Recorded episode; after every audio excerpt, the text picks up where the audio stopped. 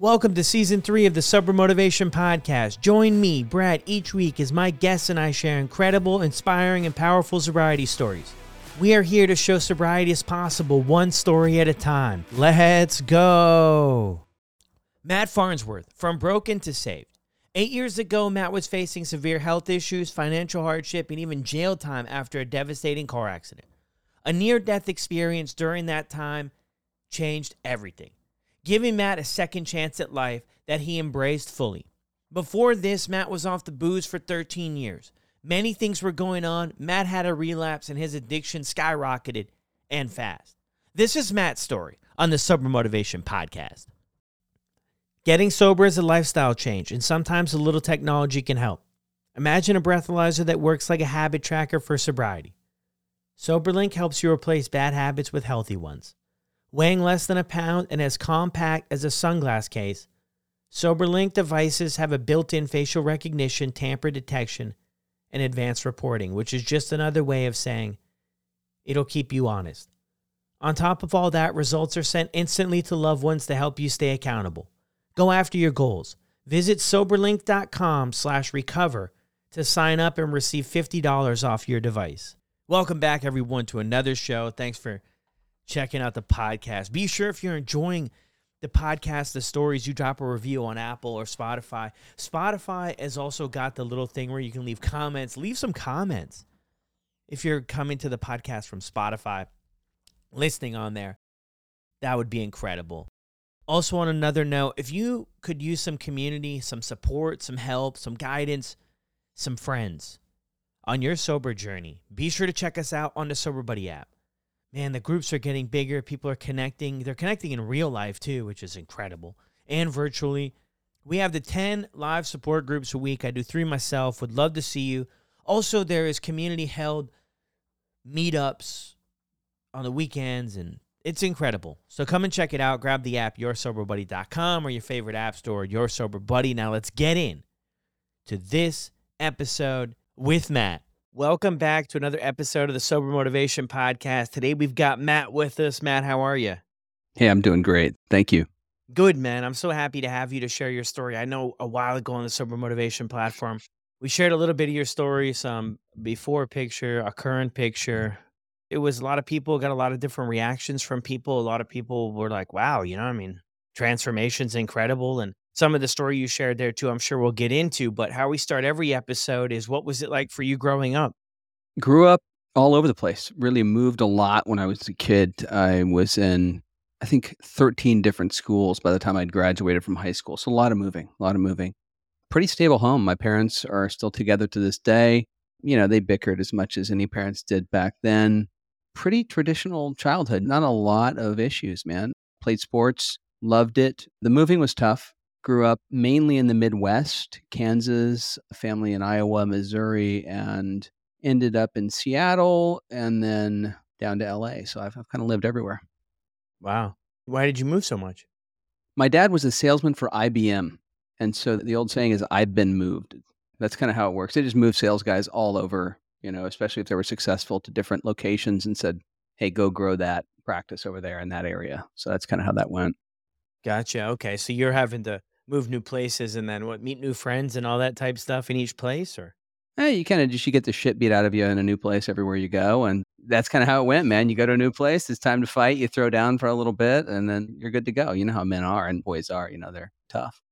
yeah and then you were good to Yeah, yeah. yeah That's kind of how you made friends, like the stomping ground. Here's the new kid on the block, and Yeah. you show up, and then you make some good buddies, and it's very similar in each location. There's just these groups of people that come together, and they're very homogenous. They're similar, and the way they interact is similar, and you just sort of learn to integrate. yeah okay gotcha Yeah.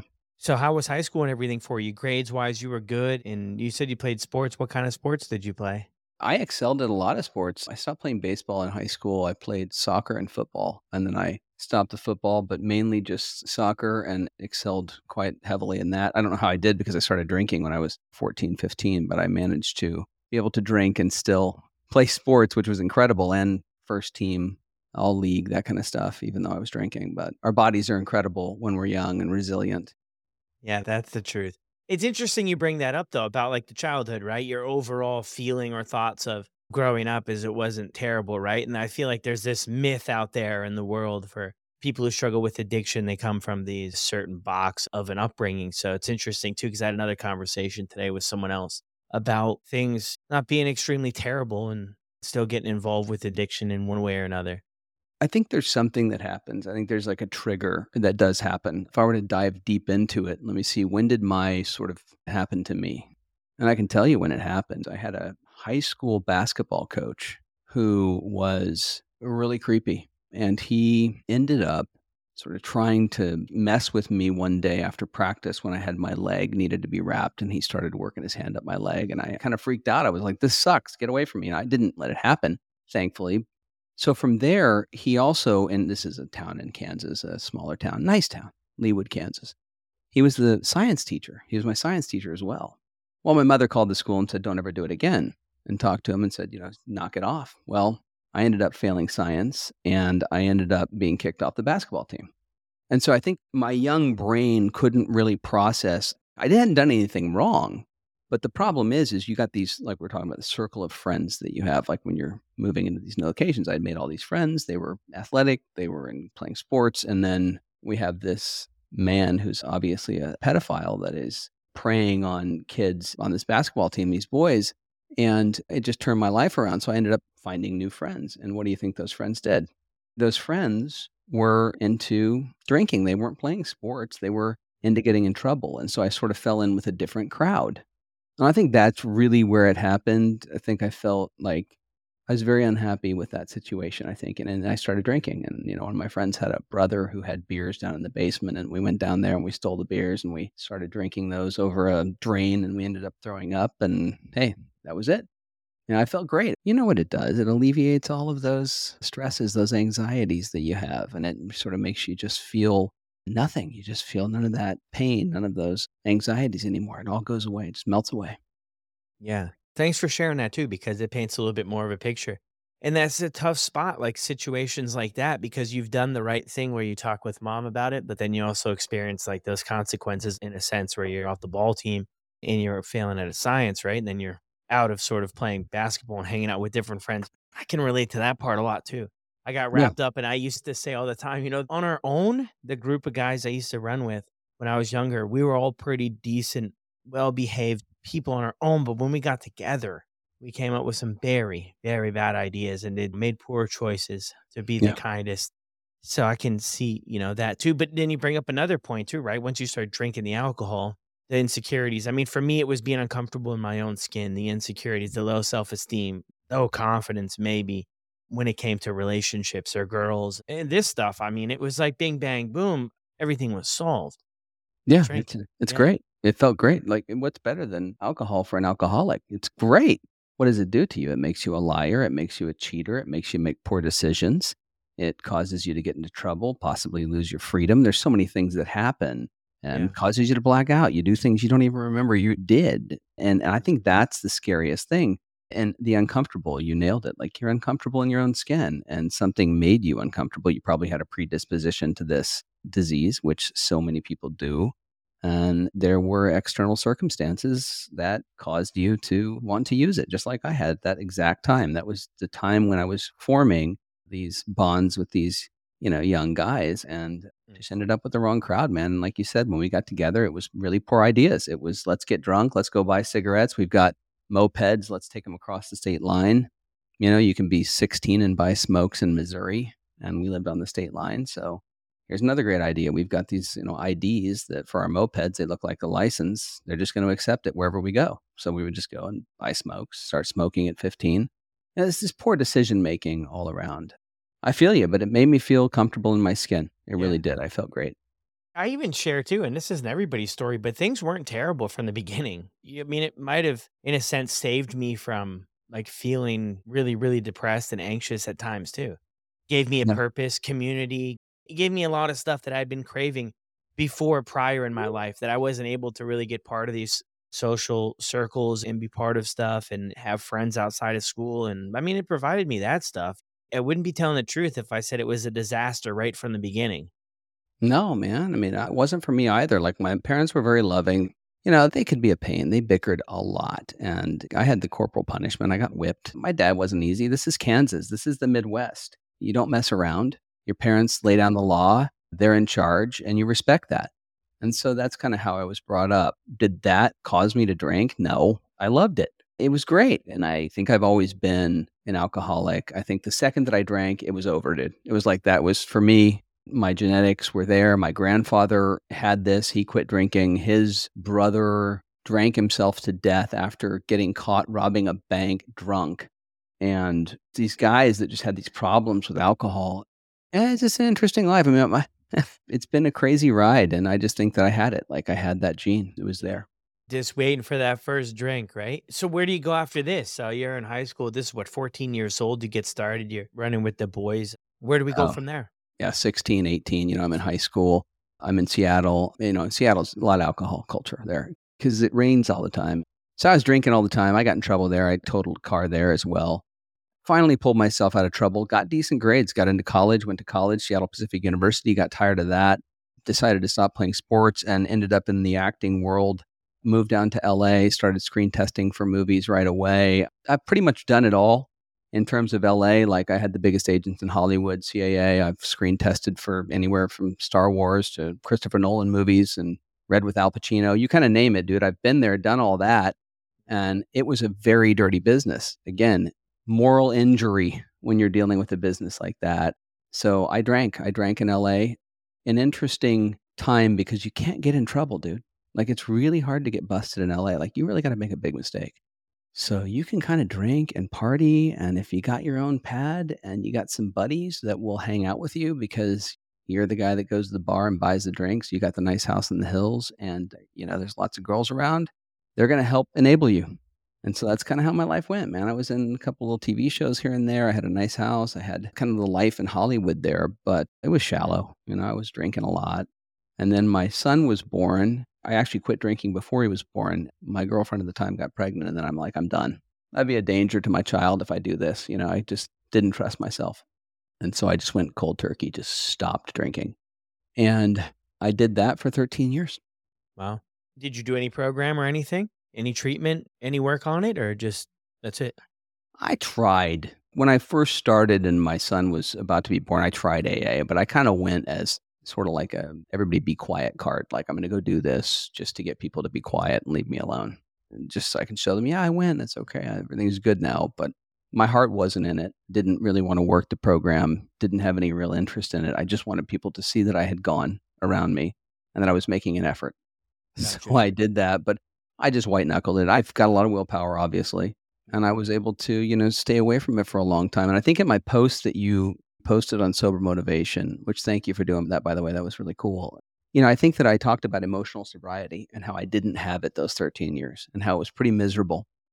But for 13 years, mm-hmm. you didn't think, or maybe you did, I don't know, but did you think of like, hey, I need to explore this a little bit deeper because what I'm hearing here, Matt, just steer me in the right direction if I'm off, is that you were under the assumption that drinking was the problem. If I just cut out the drinking, miraculously, this is where I was too, that my life would just improve and like happily ever after things would be good. But then you realize you quit the drinking and then you just said there it was miserable. I think you said for like the 13 years or it was tough or it was difficult. Did you ever think like, hey man, there's got to be more to this that I need to be doing because there's a reason why I'm maybe not happy, even though I've given up the drinking? Does that make any sense? Yeah, I mean, there were things that I would do. I would read self help books. I would do some meditation. I would work out. There were things I would do to alleviate that pressure. I just wasn't constantly miserable. You know, I had these new children that I really enjoyed, and I threw myself into that. And I think they kept me real busy, man. You know how it is. You got three under five, you said, right? Yeah, so I mean, I was busy, and you know, ten years, you don't even know what happened to you. Ten years into it, two kids, still making a movie here and there, really busy throwing myself into the work. My relationship was pretty shallow. I wasn't in love with the woman that I was with, even though I spent all that time with her. And I'm just being real. We were just kind of pacifying each other and just kind of moving through life. And I was kind of doing that because it was the right thing to do because I had had children with her. But really, the best thing probably would have been to not be together right from the beginning. And yeah, I made it through the 13 years. You know, stuff started to fall apart. And that was at about, I'd say, year 12 of us being together. And then social media happened. A lot of stuff started going on in the world and it just got crazy. Our relationship got messed up and alcohol, it came back on the radar. We moved into an area in Long Beach where you, you talk about people, places, and things. There was 10 bars, literally a stone's throw away from me in this location that I decided to move into. So it was kind of a party place. And uh, I would smell the stale beer and just all the stimulation that was happening to me, sort of like about six months to a year before I started actually drinking again. And with the relationship failing and everything else, and her encouraging alcohol in the household, it got really tough. And I eventually ended up taking that shot in a bar just while I was shooting a movie, just walking by. I was like, screw this. I'm 38 years old, 39. I can handle it.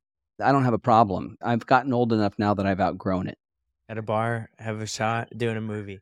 Yeah, making a movie. They were walking by with free shots for the crew. Waitress was walking by with it, and I just snagged one and shot it like it was nothing. 13 years, hadn't had a drink, and I just, like, no big deal. Yeah, that's interesting. I'm still so interested in the whole 13 years. I got to be honest, I don't know why. Did you make a conscious decision and it just like left you, or would you wake up every day and you're just like, I'm not drinking today? Or how did you go about that without any intervention there or anything? I'm just that kind of guy. Like, I can't explain how I did that. When I set my mind to something, I do it.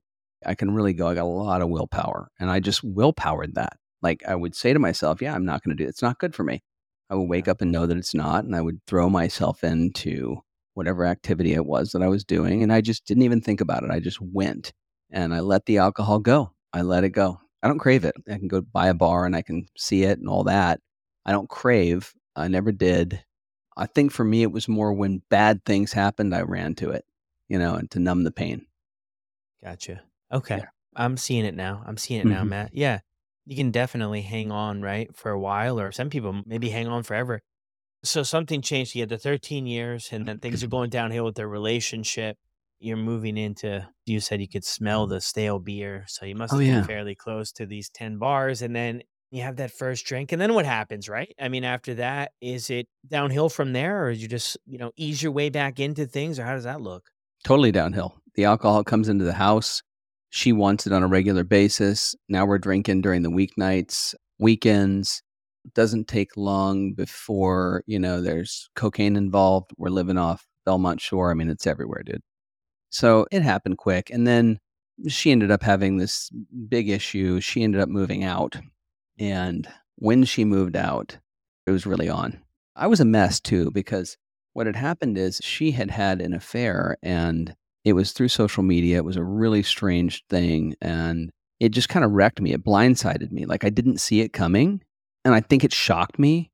And I didn't realize, like, oh my gosh, I've been gaslit for like I can't even tell you how many years, like years of being with somebody that I didn't even know. And that really got me emotionally. Like it hurt. Not because I was like, I think it was my own ego, no self esteem, huge ego. Here I am thinking that, you know, I've got this thing greased and this could never happen to me. And sure enough, I got blindsided by it. And, you know, it just took me sideways, ended up drinking all the time. I couldn't comprehend what had happened. So I had to drink in order to numb the pain because I couldn't rationalize what was going on in my life. I just got blindsided by this thing. And then continually being gaslit after that. You know, you've got two kids with this person. And mm-hmm. then, you know, you're being led along this path, this fake path, and you don't know what's real. And then you're also using alcohol during this sort of la la land that you're living in that isn't real with all this gaslighting. You don't know what's going on. And then you're drinking and then you have more anxiety than you've ever had in your life and you make these terrible decisions. And so i was just making one bad decision after another based on the pain that i was in as you mentioned being uncomfortable and i couldn't handle being uncomfortable. I couldn't you know man up at that time and just be like look you need to just stop this now. And that was one time i couldn't get a hold of myself. I could not get a grasp and i can't explain why but i couldn't. Alcohol had me. I would get up in the morning. I would wait for Legends on Second Avenue to open. It was a sports bar. I'd go in there at 11 a.m. and I'd start drinking. I'd pass out by three. I'd pass out for three or four hours, get back up, go right back out, do it again. It was great because I didn't have to drive. I could walk. So when I moved out of there, and I don't know why I did this, again, I think I was in a position where I was so messed up emotionally and still trying to sort of get this relationship that was never going to work to work that I moved out to a Residence Inn to try to show her maybe that I was struggling or I was going to move in closer to wherever she was living. Meanwhile, I don't even think she cared. And in doing so, I'm now driving, man. Now I've got to drive to bars. I've got to drive to places to drink. And so what happened is is I ended up getting in this car accident about 6 months after I had started drinking again, that one shot of tequila. And here I am at you know, one o'clock in the afternoon flipping a car six times into oncoming traffic on Harbor Boulevard in Costa Mesa, you know, breaking my neck, dying in the ambulance, and being brought back. And so that's where I was, man. It's crazy. Wow. All of that in six months Six months. after that one shot of tequila. One shot of tequila, six months later, flipping a car, breaking your neck, getting charged with a felony DUI, and ending up in rehab, fighting that too. And you know what's crazy? I died in the ambulance. They had to bring me back. I was out for a little while. I was out for a minute. I had like this near death experience, and we don't have to get into that deeply. But even though I had that experience, here's how powerful addiction is. The next morning, I was under arrest, by the way, felony DUI. They knew I was messed up. They tested my blood, and I was like a 0.25 or something insane. The cocaine that was in the car was in the center console. I had cocaine in the car. When the car flipped, the windows broke and the cocaine just went everywhere. So they couldn't prove that I had cocaine. So I'm very lucky there. They didn't test my blood. I can't tell you why, but it was one of those God shot things where here you go. We're going to hand you this gift. You're not going to get charged with, you know, having cocaine either, but you're going to get charged with this felony DUI. I skimmed the top of cars. So my car went airborne on the curb, went up in the air. I was going so fast that it skimmed the top of other vehicles, didn't seriously injure anyone. Ended up hurting myself more than I did anyone else, but I sure scared the crap out of a lot of people. And I can't tell you how close just any little bit in that whole situation, any little variance of that situation, somebody dies. I mean, I was head on into these cars and somehow managed to go over the top of them. That's to me, I don't even know how that happened. Now, also, when I broke my wingtip vertebrae, they said I was like two centimeters to the left. I would have been paralyzed from the neck down for the rest of my life. So here I am in the hospital getting all this information. I'm in this CAT scan. They're putting me in these tunnels and they're, you know, doing all these tests on me and stuff. And I'm coming down off cocaine and I'm coming down off, you know, the alcohol and I'm literally probably about to have a seizure. It just all came crashing down. Like, what the hell have I done? You know, what's wrong with me? And I had moments of that. And then I got back to my room. I was able to get bailed out. I begged my family to help me not have to go to jail in that situation, you know, with that broken neck like that and feeling that way. And the second I got bailed out and they took those handcuffs off, what do you think I did? I told them to sign me out of that hospital right then, let me out. And they were like, You really shouldn't leave. If you leave, you could die. Dude, I grabbed all my stuff with the glass all over it, hospital gown on, holding my neck like this. I call a yellow cab. I get in a yellow cab with this broken neck. I go back to the Residence Inn. I throw all my stuff down. I hobble over to the nearest liquor store on the corner with the hospital gown on, buy a bottle of booze, come back, drink it, and pass out. Wow. Yeah. So that's kind of where I was at that time. That's how bad it was. Even after a near death experience, even after God going, Well, do you want to go back or do you want to come with me? Even being given that choice and choosing to go back. I guess I was trying to end it. I really can't explain where I was at, but I believe I was trying to just finish it. Yeah, it's like a complete flip. That six months compared to before, where you relied on that essence of willpower. And now it's like you're giving this thing a shot and other stuff is happening. And like you mentioned before, that play's not working now. No, man. Yeah. I mean, and that's the thing too. You know, a lot of people have the assumption, and I don't know the rest of your story, and we're going to get to that, but a lot of people think like after rock bottom, we just sober up. And some people, that is their story. And that might be how this one goes, Matt. But sometimes it's not. For me, it wasn't after rock bottom. I mean, I was arrested many times. I got in tons of trouble and had tons of rock bottoms. But I woke up one day and it was just a regular old day where I was just going to go and get my fix and go about my day. And then something happened up here, you know, between my ears. Something happened differently that day. And it wasn't a rock bottom, and my world was closing in on me, but it wasn't going to happen that day. It was kind of a slow process to where things were. But where the heck do we go from here? I thought for sure, Matt, I thought for sure you were going to share that that was it. I got to be honest with you. I thought you were going to be, No. that was it. I've heard enough of these stories and I have my own experience to know that it takes a lot sometimes. So where do we go after this? Oh, well, I mean, you know, when you wake up in a hotel room and it looks like a murder took place, I mean, I couldn't get up off the bed. So I had to like slide off the edge of the bed, roll. I couldn't hold my head up without holding my neck. And with the brace off, I couldn't really do anything. So I had 32 staples in my forehead and hematomas and cuts everywhere. So when I woke up, I drank, man. I drank. So that thins your blood. There was blood everywhere. And so what happens is, is I think the next day my ex, who was vindictive about this, brought the kids and said, "Take care of them." And so it was really a nasty, tumultuous situation, and I was very, very unhappy about the situation that I was in. It was just rough, and I fought it. You know, I was so worried that I'd hurt somebody badly because the police won't tell you what happened. You know, they won't say, "Yeah, you know, here's the injuries that happened. Here's how it went down. You've done this to this person." I thought I had killed someone I knew I didn't kill anybody because, you know, I wasn't in prison. I would have been in jail or in county or whatever. They wouldn't have let me go. And they did let me bail out. So I knew I had hurt somebody, but I didn't know how bad anybody had been injured in the accident. I kept obsessing. Like the affair thing got me. Like it got me on this obsessive compulsive track, you know, and I couldn't get off of that. And then anything that would happen would compile. It would all compound. Like you mentioned, it was closing in. Your world was closing in, but not that day. It just weird that it happened to you that day for me, the world had been closing in, and that was the day.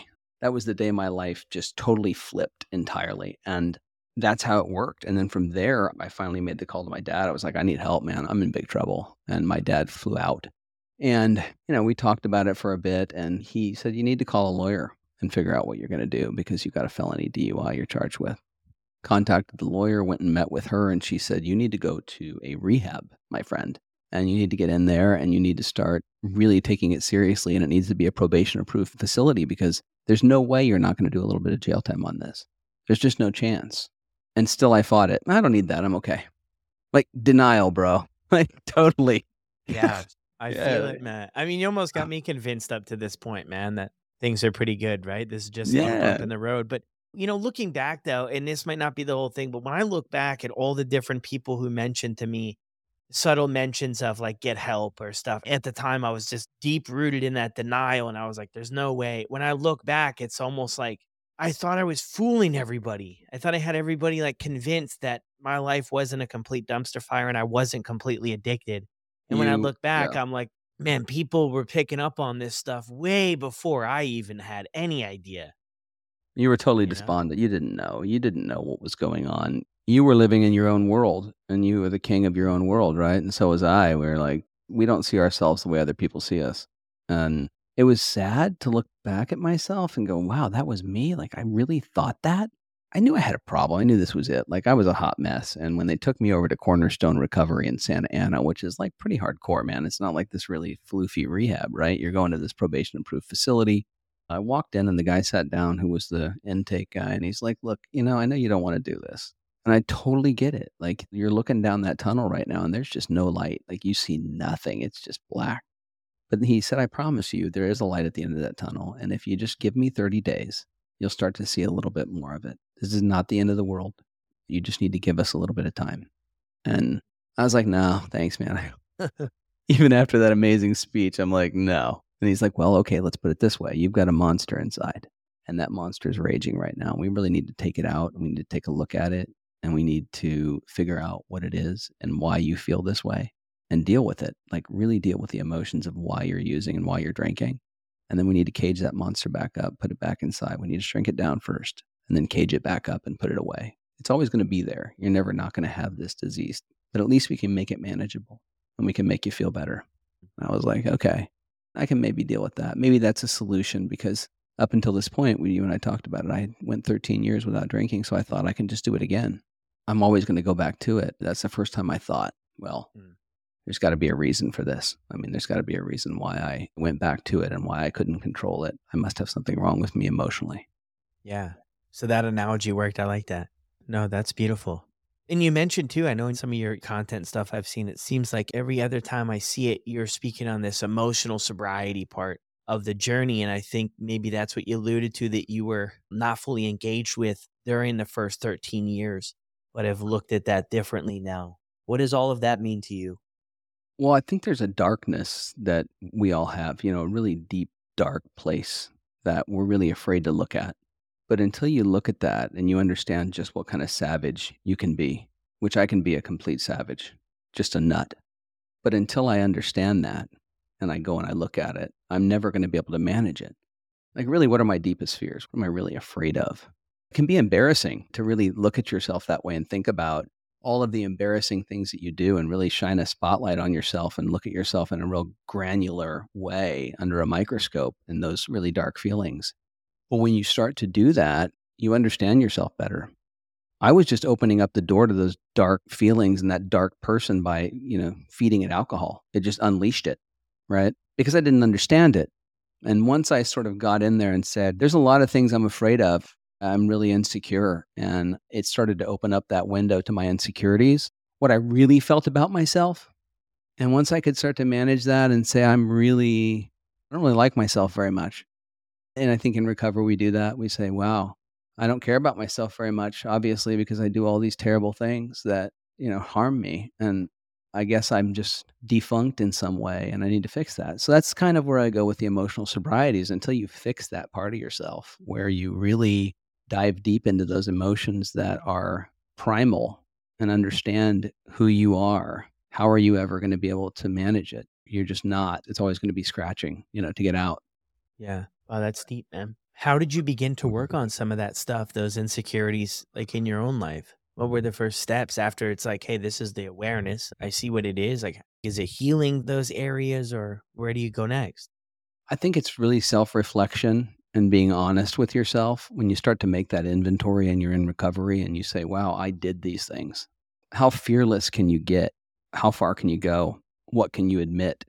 Not just to another person. I know we do that in recovery, but to yourself even when it comes down to like what are your fantasies i mean there's weird stuff that people go through like not only your fears but your fantasies and your dreams and what have you not realized there's just so much going on and so much to unpack so i started sitting down and really writing about it and trying to understand what the heck was wrong with me i went some dark places i went to some places that made me really feel like i wasn't a very good guy and i needed to change and i think that happened with that near death experience too i think that had a profound effect on me later on at the time, it wasn't as impactful immediately as it was a year later to look back at it and say, wow, I was above my body. I was in a womb. It was a golden light. I heard a voice, but it wasn't a voice. It was just a knowing. It was transcendent. It was completely otherworldly. And that is not doing it justice.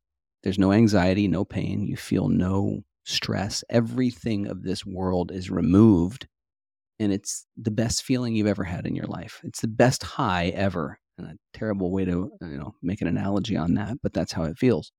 That kind of catapulted me into being able to say I can look at the darkest sides of myself now and say, you know, I'm not immortal. I'm going to die. That's going to happen. The people around me are going to die, potentially, hopefully not. You know, I don't have to watch that happen. My kids, my spouse, like that kind of stuff. But if I do, what am I going to do? Am I going to continue to keep running back to drugs and alcohol every time something bad happens. So until we deal with those emotions, how do we manage it, man? That was my problem. And every time something bad happened, I wanted to feel comfortable. I know you mentioned you were at the bars and stuff there a lot. Did you do a lot of drinking outside of the house or both or? Both. You name it. I mean, it, I didn't stop. Yeah. Didn't stop because yeah. you were at home. I don't know how some people afford to do it. I mean, to drink at the bars all the time. I mean, I could never afford to do that when I was younger, but yeah, man, that's powerful too for the stuff you work on. And that was that experience. When did you have all of that experience? Like, was that when you're at the hospital, or do you know any of that? Or was that right when you had the accident, or how'd that all mm. play out? Yeah. The accident happened. I flipped the car six times. I didn't have a seatbelt on. I broke the windshield with my forehead. And then I managed to crawl out of the vehicle and kind of push it off of me. And the firemen said they were trying to stop me. They were like, stop. We need you to stop. Like they were running toward me and they said I just fell and my face hit the ground and I was just covered in blood. And the ambulance is when they had to paddle me back. So I don't remember a lot of that, but I remember as I woke from that state that I was in, it was like a movie, like a whoosh, and you just see the lights and everything break apart and then you move back down and it's like streaks and then instantly you're in chaos. People are around you, they're cutting your clothes off. They're just everywhere. They're it's madness and you feel the pain, you feel all of the really serene feelings. serenity is immediately vaporized. It's just awful. You're thrown back into this world and the torment. And so I felt both. So I felt that real serenity in my life. And it's a different world, man. It's a different thing. Wow. So how have things been? I know we talked a little bit off the air before, eight years since all of this, right? hmm Which is incredible. We got a little smile out of you there on that, Matt. A little smile for that. Eight years. I Uh, know, dude. I'm so serious, right? My life is awesome, man. It is truly awesome.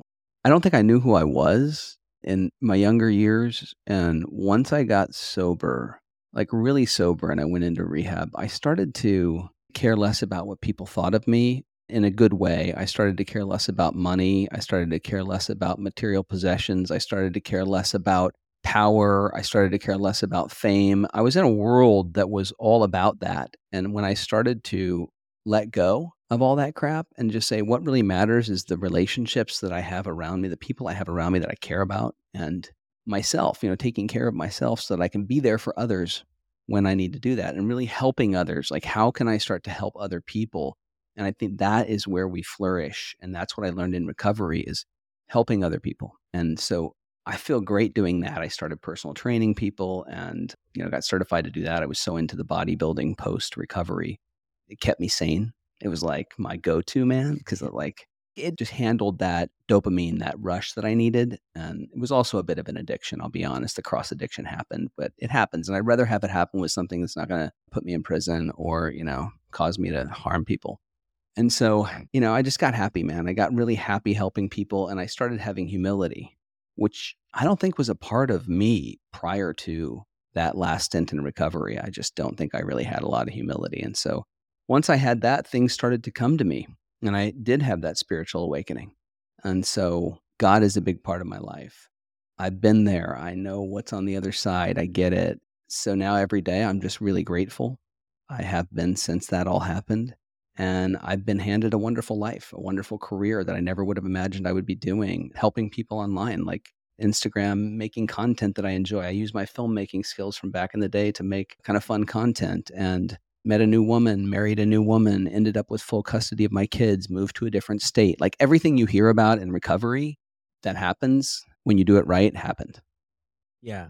A life beyond our wildest dreams, they say.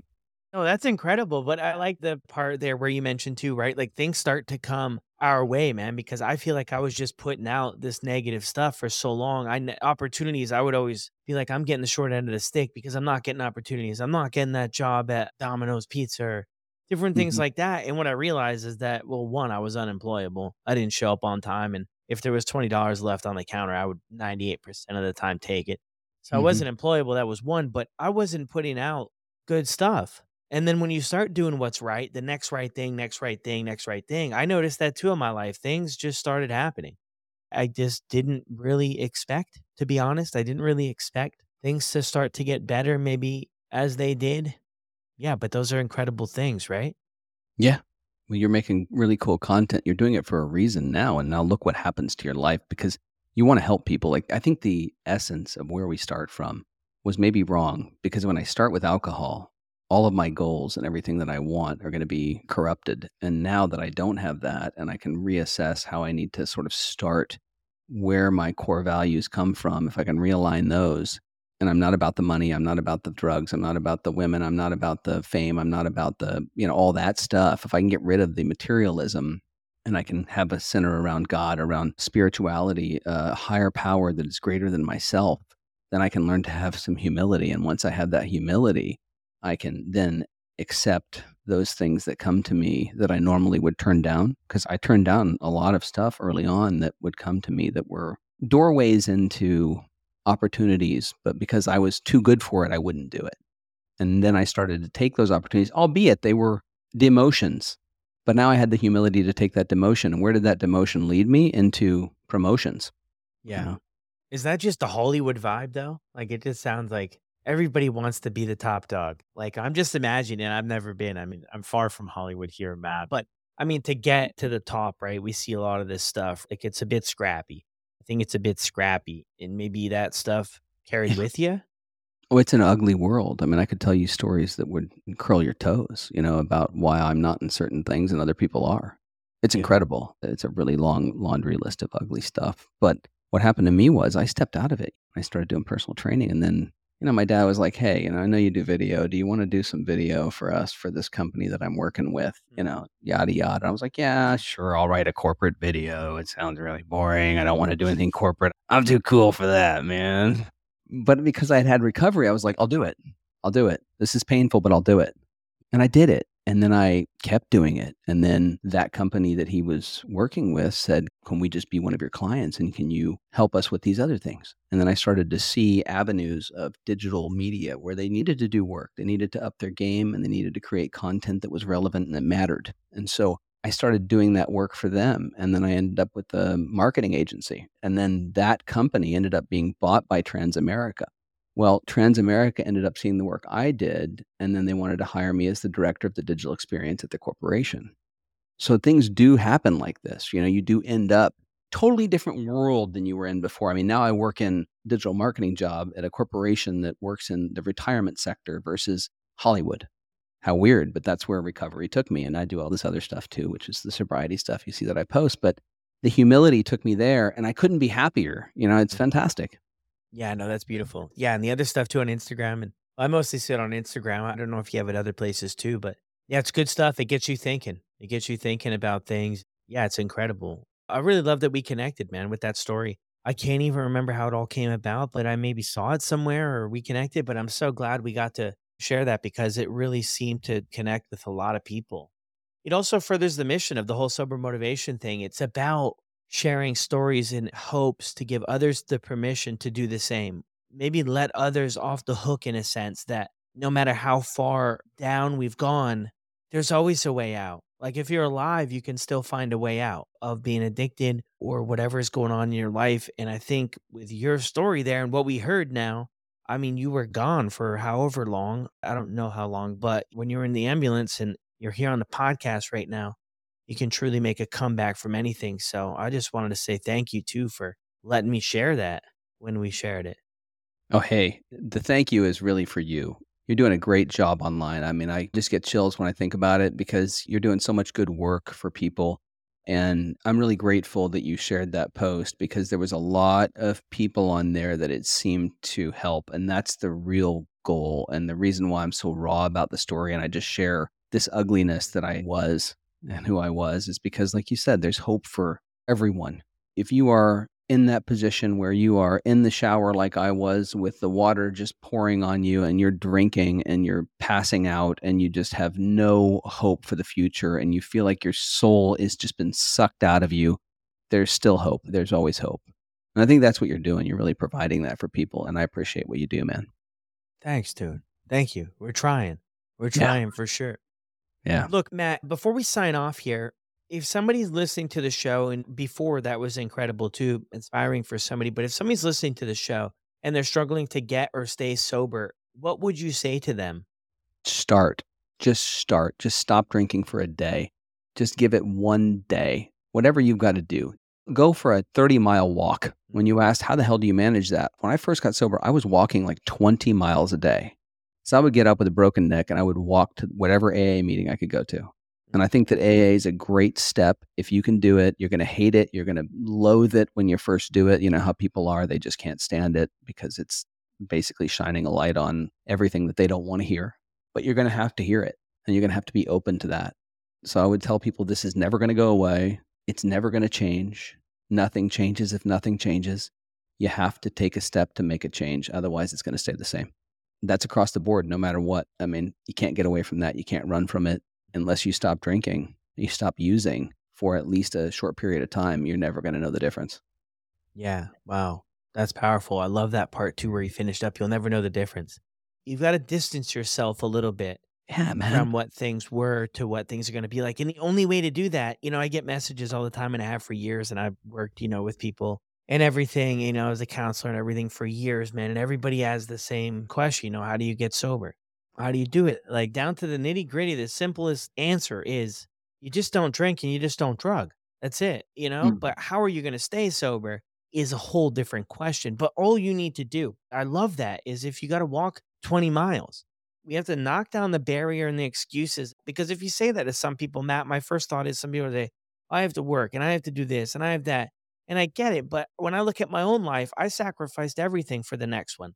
It didn't matter about work or this or that. I made it work no matter what, whether I had cash or I Mm. didn't have cash or whoever I had to burn in the process, I made it work. And until we take that attitude into what we're trying to do now to better our life, I think it's just going to be a challenge. You know, I love that idea about walking. And a lot of people too, and you're into the working out and the health and stuff, but a lot of people matter like, oh, I've got these sugar cravings now. I'm on day two. And I'm just like, dude, eat the cake, eat all the Starburst, go and buy 50 packs.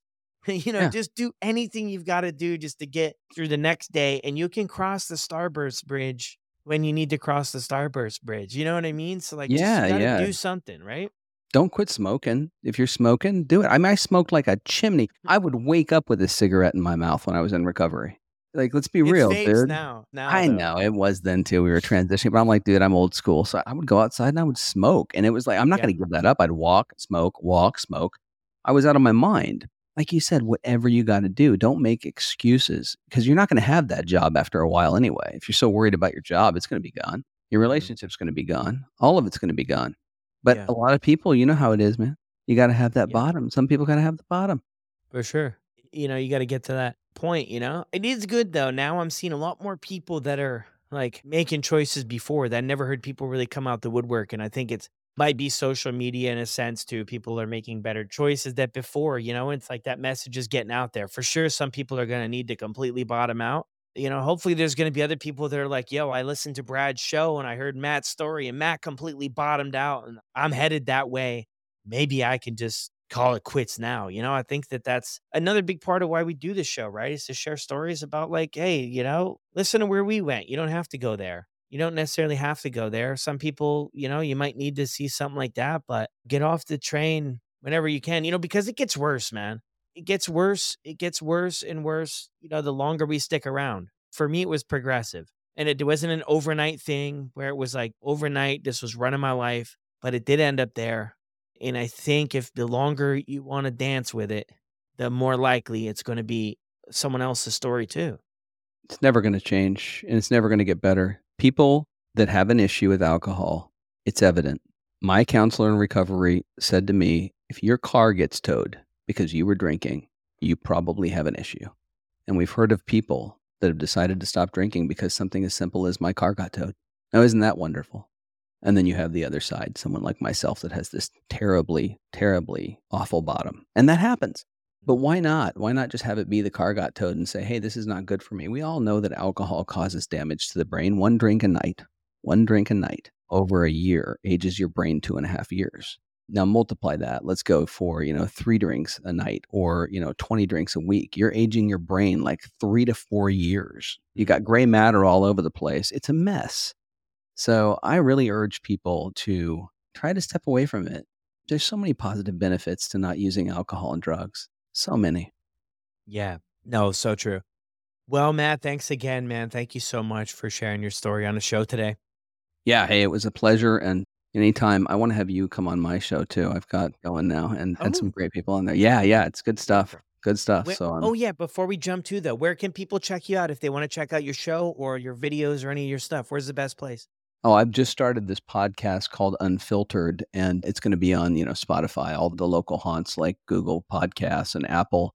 And I've got a website, mattfarnsworth.net, and I'm just all over social. You type my name in, Matt Farnsworth, Facebook, YouTube, Instagram, TikTok, all that stuff. The usual places. Okay, perfect. Thank you. Yeah. Yeah. and I'll drop all the links for Matt's socials and everything website in the show notes if you guys are looking for them. But yeah, thanks again. Hey, it was a pleasure. Thank you. Well, that brings us to the end of another incredible episode. Thank you, Matt. Thank you, listeners. Incredible, incredible listeners. All the credit goes to you for pushing this show forward, for being interested in the content and people sharing their stories. It is truly, truly incredible. If you want to reach out to Matt, make sure to find him on Instagram. I'll post a link to his Instagram down in the show notes, and you can send him a message there if you want to. Have a great day, everyone, and I'll see you on the next one.